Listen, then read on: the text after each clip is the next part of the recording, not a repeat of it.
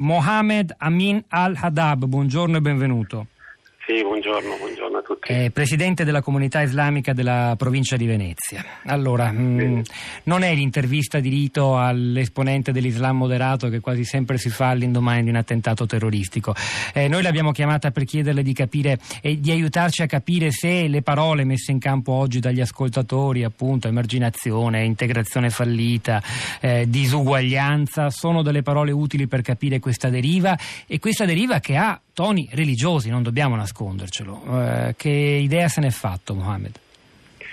Guardi, cioè, questo è un discorso secondo me nasce un po' in maniera un po' sbagliata, in che senso? Eh, quanto una comunità eh, di numero ridotto 4 o 5 persone allora non, non, c'è un problema, ma quanto la comunità diventa numerosa allora sì bisogna proprio coordinare, bisogna proprio fare dei piani per integrazione, per avere proprio in, eh, venire in, incontro a questa, questa comunità.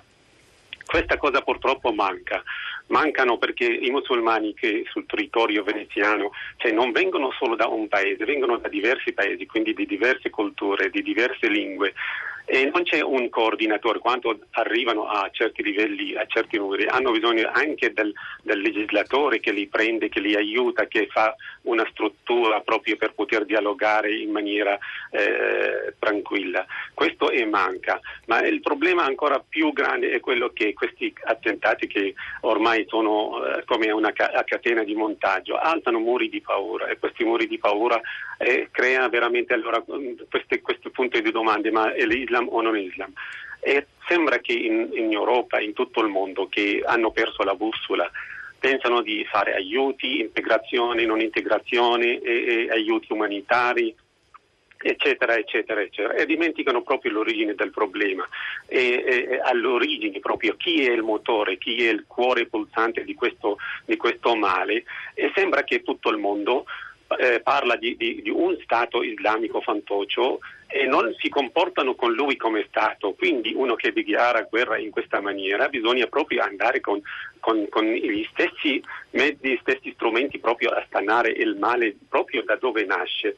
E quindi quello che manca è il, è il senso della giustizia. Questi non sono altro, tipo Absalam e altri, non sono altro che sono strumenti in mano di questi, di questi generatori d'odio che sono distanti, che sono in, in Medio Oriente. Non bisogna andare molto a, a pensare eh, a risolvere il problema stando qui, no, bisogna andare proprio lì a, a, a, a combattere con un, eh, uniti, non perché sentiamo tutti che parlano unità, essere uniti, essere uniti, ma l'azione è scordinata, non c'è un coordinamento proprio a livello internazionale per stanare il problema. Ah, questo è chiaro, è venuto fuori in maniera evidente questa mancanza di coordinamento, anche coordinamento nel controllo del territorio, nel lavoro dell'intelligence, perfino il Belgio da solo è molto frammentato dal punto di vista istituzionale delle forze dell'ordine, questo è uno dei fattori che spiegano la vera e propria falla tragica di ieri. Però le volevo ancora chiedere, perché noi eh, dobbiamo anche cercare di capire una cosa. Eh, siamo un paese diverso dal Belgio, noi italiani, abbiamo un, un territorio che ha conosciuto soltanto negli ultimi anni un importante flusso di immigranti musulmani, sono 1.600.000 se non sbaglio i musulmani in Italia oggi.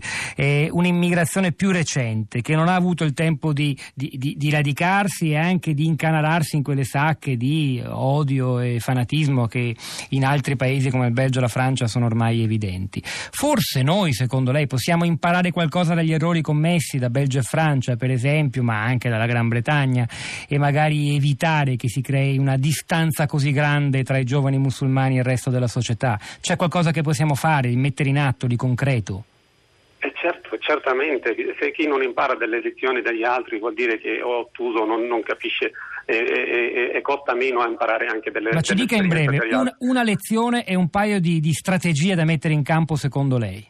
Allora, una cosa così veloce è quello di fare veramente una politica adeguata, perché la comunità islamica qua è vero, è, del, è molto più integrata rispetto al, Belgio, rispetto al Belgio, rispetto alla Francia, perché l'Italia è sempre stata eh, un paese dove sono l'incrocio di tutte le culture, è il primo, eh, il primo fronte eh, dove eh, arrivano eh, eh, gli stranieri, i musulmani da tutto il mondo. E poi anche ha una politica di dialogo, sembra migliore degli altri paesi è quello di non alzare sempre paletti di divieto. Per esempio adesso sentiamo come i musulmani c'è eh, la destra o l'estrema destra eh, alzano dei paletti, non potete costruire una moschea, non potete fare questo, non potete fare altro, c'è legge antimoschea, eh, si fa di tutto per per non permettere a queste persone che hanno diritto sacrosanto di pregare perché la Costituzione lo garantisce e sono loro quelli che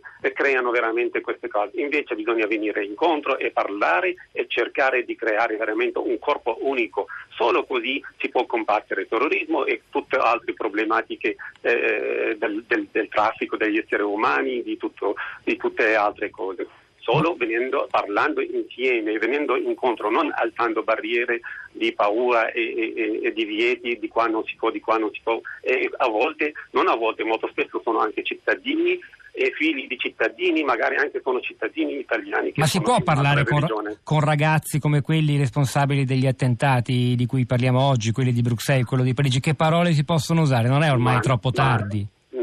Non è troppo tardi, eh, parlare sempre è utile, parlare sempre si può capire anche perché l'hanno fatto cercare anche di venire a trovare alle soluzioni, ma non andare sempre a, a, a, costruire questi muri tra noi e loro. Noi siamo tutti alla fine, siamo sulla stessa barca e guai a chi la, la, la buca, che soprattutto se siamo al largo.